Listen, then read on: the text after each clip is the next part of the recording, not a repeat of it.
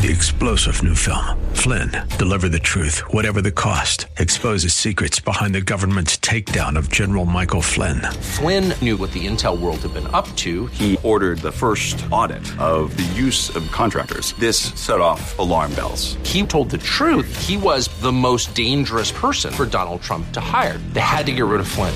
Flynn, deliver the truth, whatever the cost. Available now. Watch it today. Go to salemnow.com. Salemnow.com. This is Cornerstone Connection, the radio ministry of Pastor Gary Hamrick of Cornerstone Chapel in Leesburg, Virginia. Pastor Gary is teaching through Mark.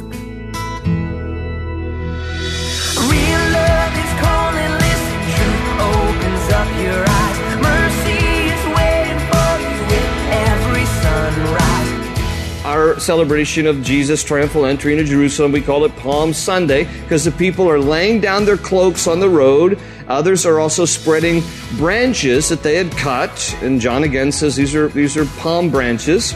And verse 9 says, Those who went ahead and those who followed shouted, Hosanna, blessed is he who comes in the name of the Lord. Blessed is the coming kingdom of our father David. Hosanna in the highest. Hosanna, just a Hebrew term that means save. What is Palm Sunday? As you listen to today's message from Pastor Gary, he teaches you the reason the church celebrates Palm Sunday. Palm Sunday is the celebration of Jesus' triumphal entrance into the city of Jerusalem. People would lay down their branches and shout Hosanna, which means to save. Pastor Gary explains that God so loved the world that he gave his one and only Son, that whosoever believes in him will not perish but have everlasting life. Jesus saves, and he is worthy of all celebration. At the close of Pastor Gary's message today, I'll be sharing with you how you can get a copy of today's broadcast of Cornerstone Connection. Subscribe to the podcast or get in touch with us. But for now, let's join Pastor Gary in the book of Mark, chapter 11, for today's edition of Cornerstone Connection. Let's take our Bibles now and go to Mark chapter 11. Mark chapter 11. Take your Bibles there as we continue in our study through the Gospel of Mark the picture of the ox, uh, our graphic for the Gospel of Mark, because Jesus is portrayed as the servant. Uh, we're going to be in chapter 11, where we left off uh, last time. So, uh, as we've been looking through the Gospel of Mark, we're at a place here where Jesus is making his way to Jerusalem. Uh, this is going to be the final week of his life before he is crucified and rises again. So, uh, we're going to slow it way down because the first 10 chapters of Mark cover three years. But from chapters 11 through the end of the book, chapter 16 covers one week. So things really slow down here at this point as we begin chapter 11. And Jesus is making his journey from the region of the Galilee, which was up north, uh, down to Jerusalem. But because Jerusalem is a higher elevation and it's considered a, a holy location with the temple, that even though Jesus was going from north to south, no matter where you're coming to Jerusalem from, you always say, I'm going up to Jerusalem because it's going up to a, a high and a holy place, although it is a higher elevation. At the end of chapter 10, we see Jesus passing through Jericho. So he would have followed basically the Jordan River down the Sea of Galilee and then he would have uh, turned up uh, north from Jericho, which is actually going east to west. The climb from Jericho to Jerusalem, quite a bit. At the end of chapter 10, we see that he's healing a blind man in Jericho, so that's how we know where he was. In verse 46, it says that he came to Jericho. And then at chapter 11, verse 1, it says that they approached Jerusalem and it is quite an ascent. Uh, Jericho is located about a thousand feet below sea level. Jerusalem is about 2,600 feet above sea level. So this is a climb of about 3,600 feet, a distance of about 20 miles from Jericho to Jerusalem.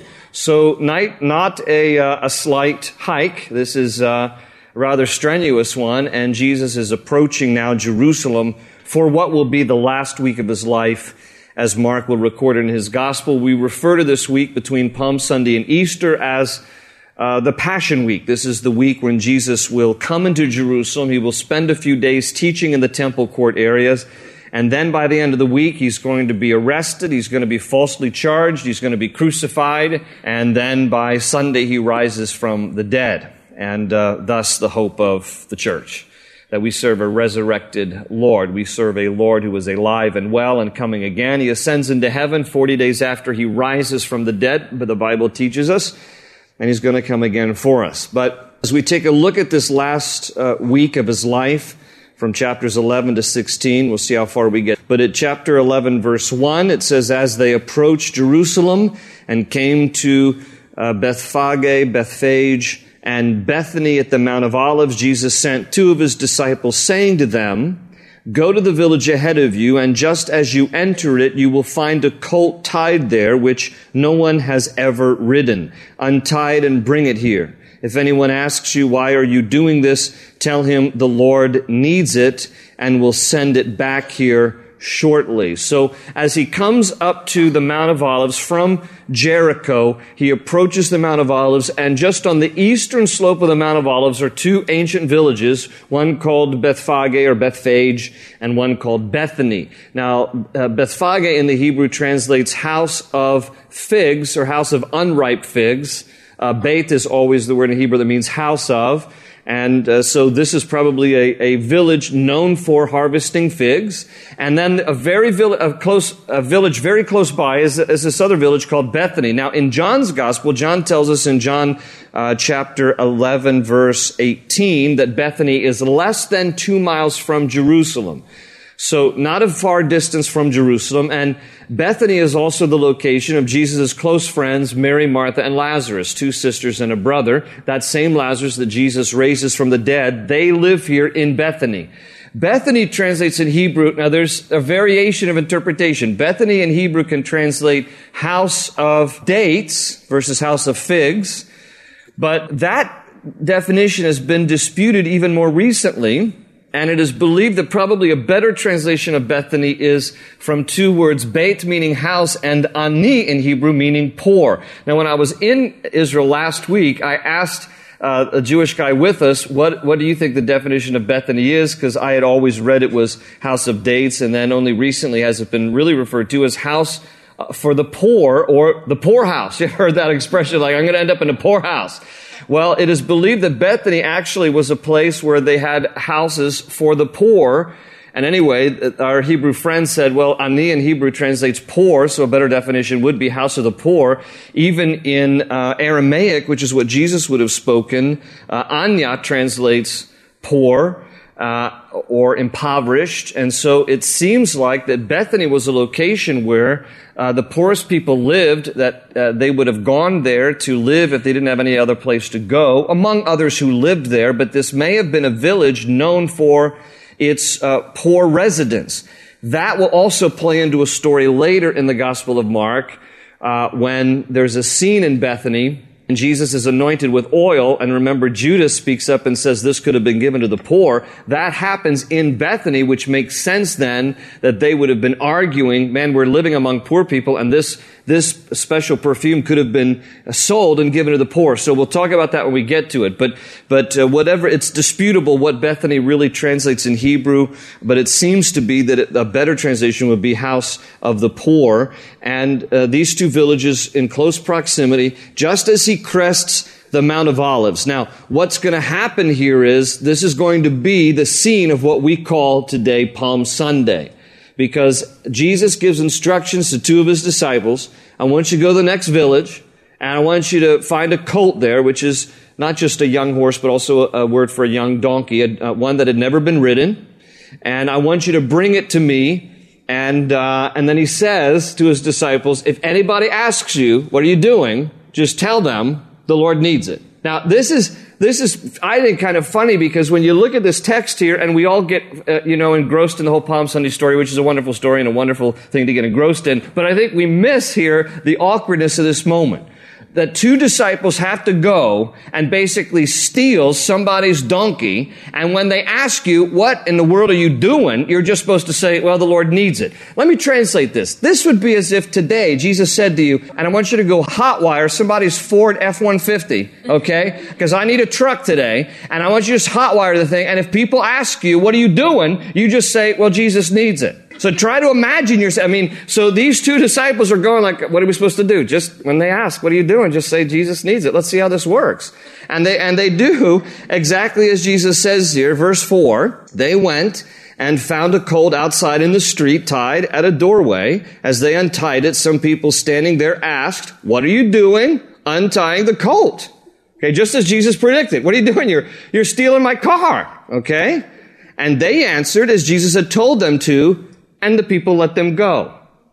So either at that moment, the Lord just ministers to these people like, it's okay, let it go, or maybe they are also followers of Christ. And when they invoke the name of Jesus, the people who own the colt are eager to just help in whatever the cause is. And sure, if Jesus needs it, go ahead. We don't know the background of it. All we know is this very awkward moment is resolved in this wonderful way because Jesus had predicted in advance that all these things would happen the way that they did, and they did. So verse 7 says, When they brought the colt to Jesus, uh, when they brought the colt to Jesus and threw their cloaks over it, he sat on it. Verse 8, many people spread their cloaks on the road, while others spread branches they had cut in the fields. Now, uh, John's gospel in John 12, 13 actually says palm branches, and they would have probably been palms from, this is a picture of a date palm, and, and they grow all over Israel. In fact, we took this picture last week, and you can see the cluster of dates that are hanging there from the palm tree. And so they would have cut off these branches,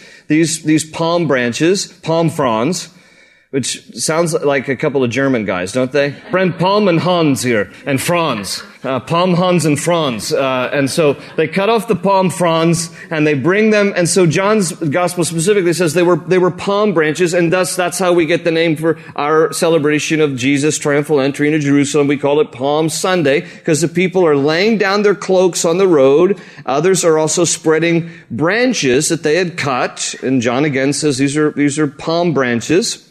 And verse 9 says, Those who went ahead and those who followed shouted, Hosanna, blessed is he who comes in the name of the Lord. Blessed is the coming kingdom of our father David. Hosanna in the highest. Hosanna, just a Hebrew term that means save and they are quoting from Psalm 118. Now let me read a little bit from Psalm 118 because Psalm 118, this portion here is a messianic passage. The people are ascribing honor to Jesus as the Messiah. This is both wonderful and tragic at the same time. Why? Because while they are, they are crying out with shouts of save us, you are Messiah, and they're quoting Psalm 118, in a few short days, the same crowd is going to be crying crucify him. How can you go from cheers to jeers in just a matter of a few short days? The answer is because Jesus did not do for them what they thought he should do. See, the expectations of the people were that Jesus was coming to establish an earthly kingdom and overthrow the Roman government. We're tired of the oppressive Romans. We're tired of our taxes. We're tired of the emperor. We want to live under a theocracy again with Messiah who is supreme and ruling over the earth. And that's what they wanted right then. Jesus will come and do that, but that's his second coming, not his first coming. And when he didn't perform exactly as they had hoped and expected by overthrowing the Roman government and being our king, in fact, in John's gospel, it says that they tried to make him king by force but he withdrew to a solitary place. The people were always looking to make Jesus king, but they didn't understand that his ultimate purpose for his first coming was the redemption for the world by dying on a cross for the sins of mankind. And he's going to come gentle and mild, riding on a donkey here. And when he doesn't do as they would hope that he would do, in a few short days, they're going to demand that he would be crucified. He's not turning out to be the kind of king we had wanted. No, he came to be a king of a greater kingdom than what you can possibly imagine. And so they're quoting from Psalm 118 uh, in verse 22, it says this, the stone the builders rejected has become the capstone or the cornerstone. The Lord has done this and it is marvelous in our eyes. This is the day the Lord has made. Let us rejoice and be glad in it. O Lord, save us. That's Hosanna. O Lord, grant us success. Blessed is he who comes in the name of the Lord from the house of the Lord. We bless you. The Lord is God, and he has made his light shine upon us with bows in hand. Join in the, in the festal procession up to the horns of the altar. So they are quoting Psalm 118 because they are seeing Jesus as our Messiah, although their view of Messiah is a little bit different from what Jesus' ultimate purpose and mission was for his first coming.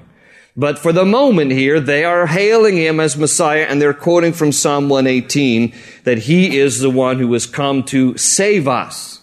Now there's a sharp contrast here of events because Jesus in his first coming will ride into Jerusalem here on the back of a donkey and he comes as very meek and mild. When Jesus comes again, it will not be meek and mild Jesus. It will be Jesus who is just and true who will rule and reign. First time Jesus comes, it's Father God. Second time Jesus comes, it's the Godfather. Do you know what I'm saying to you? And Revelation 19, you don't need to, you don't need to turn there, but listen to the difference because in the second coming, Jesus rides not on a donkey, but on a white horse.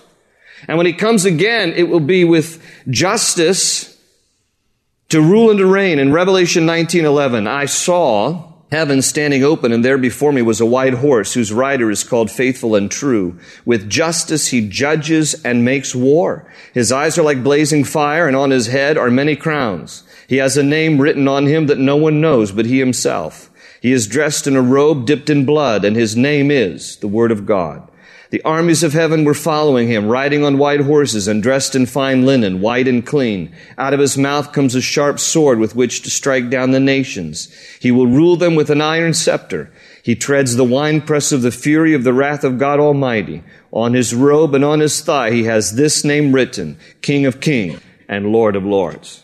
Listen, folks, in his second coming, he comes very majestically, very powerfully. He will come to judge and to rule. But his first coming, meek and mild Jesus, who comes to die for the sins of the world. And there is a great window of opportunity between his first and second coming for every human heart to get right with God. If you're here tonight and you're not in right relationship with him, it's not too late. Now is the day of salvation. And I implore you to get your life right with him because the second time he comes, it will not be riding on a donkey, it will be riding on a horse. And no man knows the day nor the hour when he will come. And we have to be ready for his second coming. And so as he comes into Jerusalem on this occasion, he's coming to die for the sins of the world. And he enters Jerusalem, verse 11, Jesus entered Jerusalem and went to the temple. He looked around at everything, but since it was already late, he went out to Bethany with the twelve. So he looks around. We're going to see in the next scene here that he's going to come back and he's going to overturn the, the tables of the money changers and the benches of those who are buying and selling things. And he sees this, no doubt, when he comes in. He sees this. He surveys it. He assesses everything, but he's not rash. Jesus is not impulsive. He's not rash about things. He takes it all in. He observes it. He looks at it. But then he's going to go back to Bethany within about a two mile little walk. And he's going to stay at the home of his friends, Mary, Martha, and Lazarus. And then the next day he's going to come back and a little fire in his eyes. And this is what it says in verse 12. The next day, as they were leaving Bethany, Jesus was hungry. Seeing in the distance a fig tree in leaf, he went to find out if it had any fruit. When he reached it, he found nothing but leaves, because it was not the season for figs. Then he said to the tree, May no one ever eat fruit from you again. And his disciples heard him say it. By the way, this is the only time in the Gospels where Jesus uses his power uh, to destroy. And uh, he is going to uh, cause this by what he says to this tree. It's going to wither. It's going to end up dying. Uh, and so this is an interesting scene here. He comes to this tree because it has leaves, the text tells us, but it has no fruit. And yet then it adds, but it wasn't the season for fruit. So then why would Jesus get upset with it? You know, was he, he was hungry? Was he just, you know, low blood sugar? Is that what's going on here? And it doesn't have any figs. And so he's just, all right, cursing his tree. No, here's what the deal is. Even though it wasn't the right season for figs, yet this tree had leaves. And normally when a fig tree had leaves, it also had figs. So the issue was here that this tree was somewhat of a hypocrite because it was giving the appearance that it had fruit by virtue of its leaves, but it didn't actually have the fruit that went with the leaves. This is going to end up being a symbol for the nation of Israel. Because in essence, the nation looks all green, looks all religious, but doesn't have any fruit to show because it doesn't believe in Jesus as Messiah. So what Jesus is doing here is he's cursing the tree. In essence, what he's saying is that I live among a people who don't believe in me and accept me and receive me. And we'll tie this in later in the text here. And, but there's this nation here that pretends to be very religious, you know, very green here, but has no fruit because it doesn't believe in me. So it's more than just he's hungry and he's, and he's grouchy here. That's not what the scene is. This is symbolic of something bigger than just figs and breakfast. Okay? And so he curses the tree here. May no one ever eat fruit from you again. And his disciples heard him say it. Verse 15, on reaching Jerusalem, Jesus entered the temple area and began driving out those who were buying and selling there. He overturned the tables of the money changers and the benches of those selling doves and would not allow anyone to carry merchandise through the temple courts. And as he taught them, he said, Is it not written, My house will be called a house of prayer for all nations? He's quoting from Isaiah. But you have made it a den of robbers. He's quoting from Jeremiah. And the chief priests and the teachers of the law heard this and began looking for a way to kill him, for they feared him because the whole crowd was amazed at his teaching. When evening came, they went out of the city. So the scene is Jesus comes back into Jerusalem. Uh, this is that, that week of Passover. So typically what would happen here is come into Jerusalem and at night he'd find lodging either in Bethany or later when it comes to his betrayal and he's going to find lodging in the Mount of Olives itself at Gethsemane in a, in a, a place where they would press olives. Uh, and, and then during the daytime, he'd go and he would teach in the temple courts. This is very typical of any rabbi. In the evening, they would retreat and retire, and the daytime, he would come to the temple area and he would teach as he comes into the temple area this morning, he sees all of this buying and selling going on and the money changers. Now, why is he all upset? Is he, would Jesus be upset with a bookstore and a cafe in a church today because it's buying and selling? No. Here's what's going on here. There's a whole different motivation here.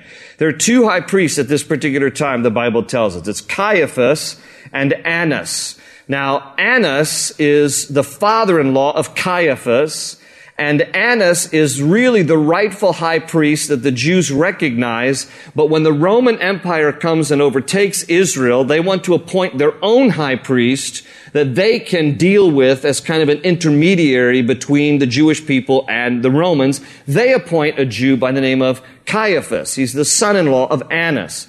And the Bible says that actually they kind of co-reigned at the same time because the Romans saw Caiaphas as the legitimate high priest. The people saw Annas as the legitimate high priest. And between them, they were running a bazaar. It was a bizarre bazaar, okay? And the bazaar was this that they turned the temple court area into a, a, place of opportunity to gouge the people for the sake of lining their own pockets financially. And what would happen is, if you came from a distant area to Jerusalem for the time of the feast, for any of the major feasts, you would have to first exchange your coinage for the temple coins because you would come as part of the Roman Empire with either Greek or Roman coins that would bear the, the image of an emperor or a person or a figure or a god or a goddess on your coin. Well, that's considered money that is idolatrous. You have the image of Caesar on that coin. So that's no good here at the temple. So you need to exchange your heathen money for better money. And when they would do that, the money changers would then rip you off. You brought five bucks to get exchanged. Uh, you'd only get back two bucks worth of the temple money.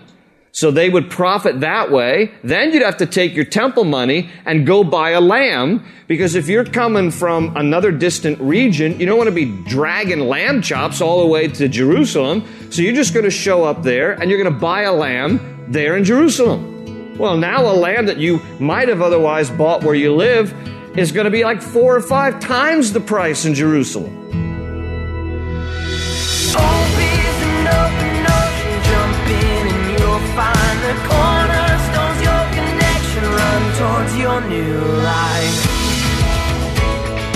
Thanks for joining Pastor Gary today for this study in the Gospel of Mark on Cornerstone Connection. If you'd like to hear this teaching again or explore additional messages, visit cornerstoneconnection.cc and click on Teachings. You can also download our mobile app. Find the On the Go link under the Teachings tab. Do you live in or near Leesburg, Virginia? If so, we invite you to join us for church at Cornerstone Chapel. We're meeting each Sunday in person at 8:30, 10, and 11:45 a.m.